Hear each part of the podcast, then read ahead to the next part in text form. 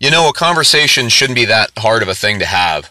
But more and more, we find ourselves unable to discuss facts and the truth about where we're really at, about where we've been as a country, as Americans. And in American conversations, we're going to try to unpack all the issues that are facing our country, both good and bad. We're going to unpack our history. We're going to unpack where we're trying to go. All right. My name's David LaRue, and I'm very conservative. But this is not a Christian podcast. This is not a Trump podcast. This is going to be a podcast talking to real people, talking to friends, talking to people that I don't know. Right. And we're going to try to get to the bottom of some of these issues as fellow Americans in a nice conversation. Right.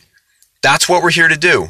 And we're going to try to bring you some truth and make you feel like you're not alone.